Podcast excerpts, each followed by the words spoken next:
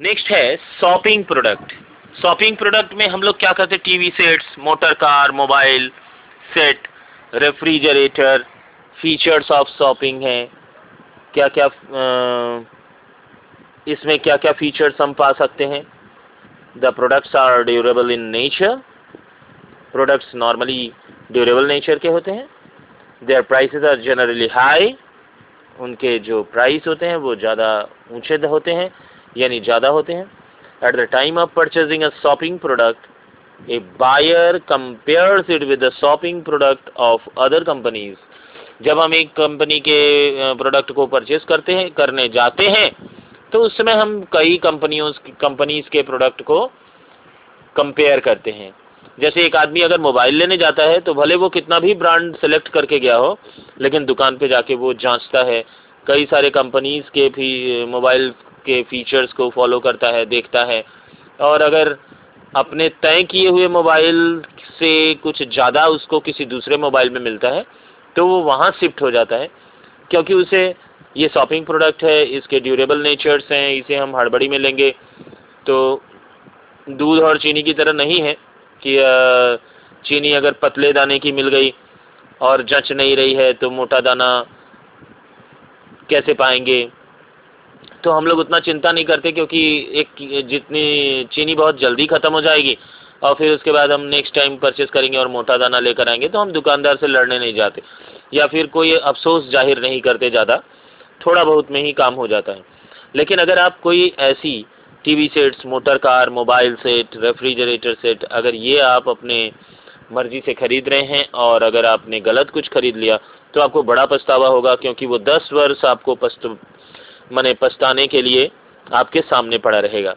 तो आप ऐसा समझ रहे हैं शॉपिंग प्रोडक्ट्स किसे कहते हैं?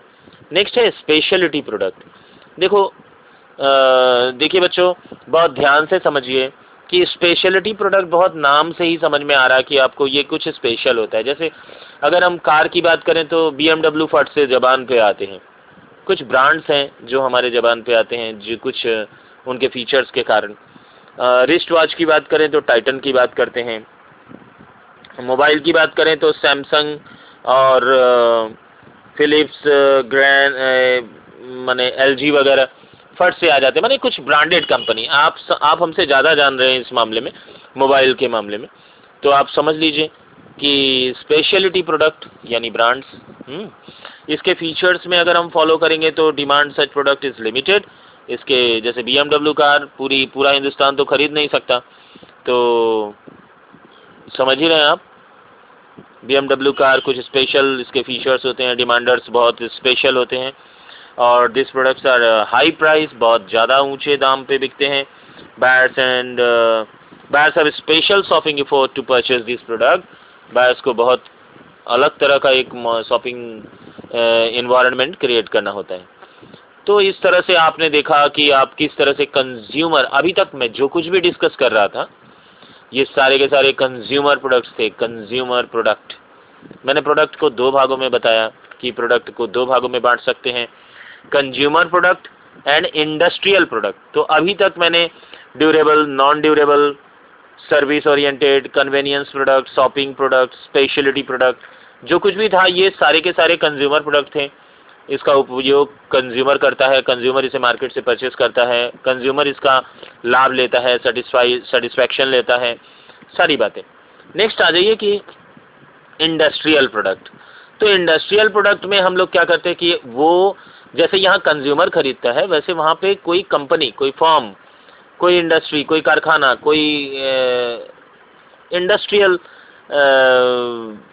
इंडस्ट्रीज़ उसको खरीदती है। जैसे कि कोल, कोयला आयरन ओर लोह अयस्क लेदर, चमड़ा सुगर सुगर केन गन्ना ऑयल सीड्स ठीक है, तिलहन तो इत्यादि इत्यादि आर इंडस्ट्रियल प्रोडक्ट्स इसे हम लोग खरीदते हैं तो आप समझ रहे होंगे कि इंडस्ट्रियल प्रोडक्ट्स ये होते हैं। अच्छा इंडस्ट्रियल प्रोडक्ट्स के कुछ फीचर्स होते हैं, उसमें अगर हम लोग चर्चा करें तो number of buyers normally consumer products के नंबर ऑफ़ बायर्स ज़्यादा होते हैं। और इंडस्ट्रियल प्रोडक्ट्स के नंबर ऑफ़ बायर्स कम होंगे तो मैं कंपेयर करके बता दे रहा हूँ ताकि आपको समझने में सुविधा हो। नेक्स्ट है डिमांड्स इसके डिराइव्ड होते हैं। हाँ इंडस्ट्रियल प्रोडक्ट्स के डिमांड्स क्योंकि निर्धारित है भाई आ, ये इतने लोग खरीदेंगे। अगर हिंदुस्तान में इस कम किसी कोई ऐसी कंपनी है चीनी मिल मान लीजिए चीनी मिल तो चीनी मिल जितनी है वो काउंटेड है। और उतने ही कस्टमर इसके हैं शुगर केन के, चीनी के हिसाब से पकड़ेंगे।